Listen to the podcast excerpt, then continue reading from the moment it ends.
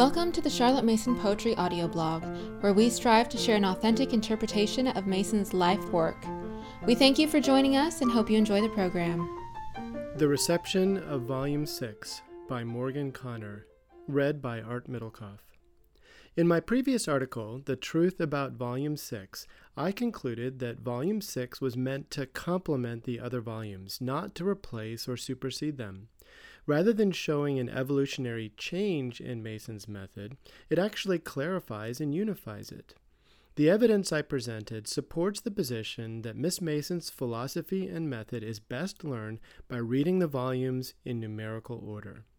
I showed the consistent thread of thought from 1885, when she gave her lectures to ladies, all the way to 1925, when Towards a Philosophy of Education was published. The story of Volume 6 does not end there, though. Today I would like to examine what happened after Volume 6 was published. A valuable summary. Charlotte Mason finished her final volume, Towards a Philosophy of Education, in October of 1921, but unfortunately she did not live to see it published. Essex Cholmondeley wrote that on 16th January 1923, she passed quietly through along the road of peace into her native country of everlasting light. In her final volume, Miss Mason expanded upon her 1904 synopsis and linked those principles with all of her previous work. She also preserved the hard work of the PNEU and school teachers to bring her method beyond the homeschool room and into England's wider educational system. She also summarized her philosophy of education that had begun in 1886 with home education. Cholmondeley describes Mason's intention for this last book. Only an effectual philosophy of education could deliver the many well meaning efforts from failures and disappointments. Miss Mason's story is one of a lifetime of thought and work toward such a philosophy. Now, during her last years, she wrote for the men and women of the teaching world she had recently come to know so well. She reviews and restates the central idea, the body of thought, with various members working in harmony, which to her is a philosophy. In the August 1924 Parents' Review, an announcement appeared under the heading New Publications. This announcement set the stage for how Volume 6 would be received as a summary of the method that had been adopted and followed by the PNEU for decades. The announcement read, it is delightful to be able to announce that Miss Mason's valuable summary of her educational philosophy will appear shortly. It will be published by Messieurs Kegan Paul, Trench, Trubner and Company, with a foreword by the Honorable and Reverend E. Lyttelton, late headmaster of Eton, and will be entitled an essay towards a philosophy of education. The excitement surrounding the release of her final work, this valuable summary, must have been palpable.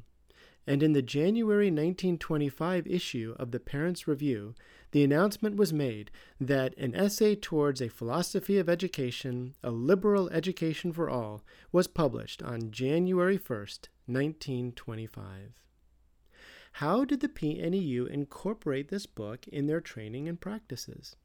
We get a first clue three years later in a report of the annual meeting. This report reveals struggles faced by some of the devoted members of the PNEU.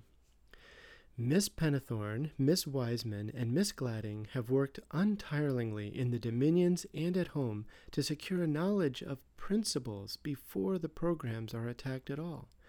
For, as Miss Pennethorne says in one of her letters, our methods and our syllabus must go together. One without the other does not act. We are still supposed by many teachers to issue just an optional list of books, or as one teacher expressed it to Miss Gladding, you call it the PNEU method, but surely there is no method about it. It is just a study course. Since Volume 6 was now available, the answer could have been to simply point teachers to this new book. Instead, the teachers were pointed to the preceding volumes as well. It is found that even where teachers have read only home education and school education, this idea still persists. And therefore it has been urged that parents and children should be read as well, as offering a more detailed study of the principles behind the practice than the other two volumes, and so making the theory in these two more evident. The last volume, An Essay Towards a Philosophy of Education, is a final summary of theory and practice.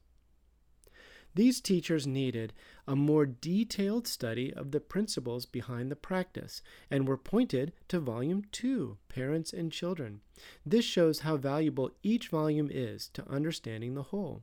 They knew that ignoring any of the volumes from the series was detrimental to the understanding of the whole, the theory and the practice.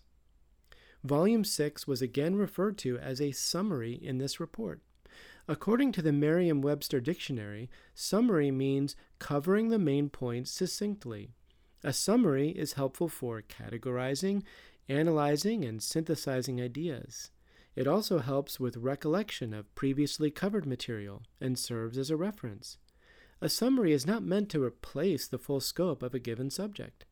Volume 6 did not provide all of the detail on the principles that was needed by the teachers. Neither did Volume 1 or 3.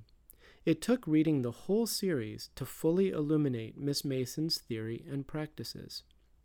As we might expect then, the PUS programs also continued to recommend that teachers read volumes 1 and 3 to understand the method of teaching even after volume 6 was published. This is true even for the programs for Form 4 and above, corresponding to high school in our school system.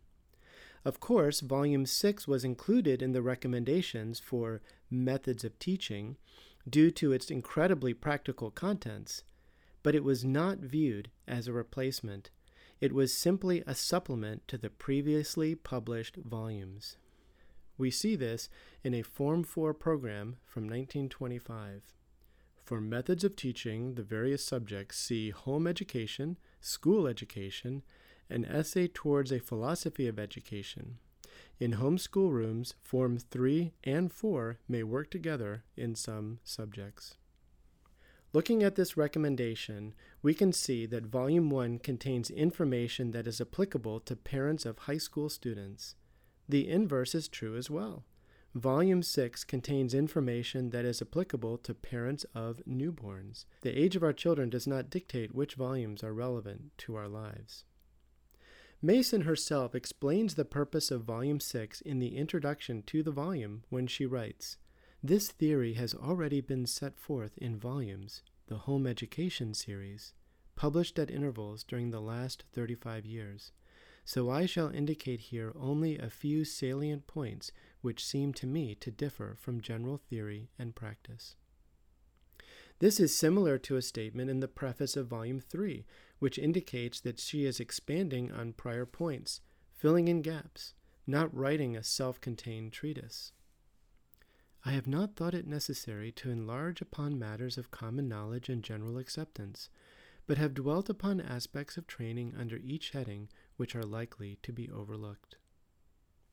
It is interesting to note some of the enlarging and summarizing that takes place in the volumes. For example, Volume 1 dedicates 72 pages to discussing habits. Mason never discusses habit in such detail again. When she refers to habit in the later volumes, she assumes that the reader already understands her physiological model of habit. She does not lay the groundwork again. Thus, it is simply impossible to fully grasp Mason's concept of habit without reading these pages from Volume 1. We see something similar in Volume 3 regarding masterly inactivity. Miss Mason devotes an entire chapter to the concept. That phrase isn't found in the other volumes except for two passing references in Volume 1. Surprisingly, Mason does not use the term at all in Volume 6. That does not mean that Mason had dropped the concept, considered it non essential, or restricted it only to certain settings. Rather, she assumed that readers would remember the concept from Volume 3. In August of 1925, V. C. Curry published an article entitled The Teaching of Nature Study, in which she states, I think I may safely say that Miss Mason's whole attitude toward the teaching of this subject, natural history, is contained briefly on page 218 and onwards in her latest book, Volume 6. What is said there is but a repetition of what has been said in her other educational books of the home education series. And since presumably I am speaking now to enthusiasts for the PUS scheme of work, who will therefore know these books very thoroughly, I will only touch very briefly on these tenets. In Curry's case, the summarizing in Volume 6 was evident in the topic of natural history. In Volume 1, Miss Mason provides many wonderful details regarding the out of door life across 50 pages and discusses natural history as a school subject in about seven pages. She devotes only two and a half pages to the subject in Volume 3 and four and a half pages in Volume 6 readers were assumed to already have that natural history knowledge, so volumes 3 and 6 simply act as summaries. Someone who read only volume 6 would not fully grasp the importance of the out of door life, a concept which is nevertheless universally associated with Charlotte Mason today. Progressive amplification. It was also understood by the PNEU that the volumes, including Volume 6, were a progressive amplification. That means that each successive volume builds on the foundation of the previous.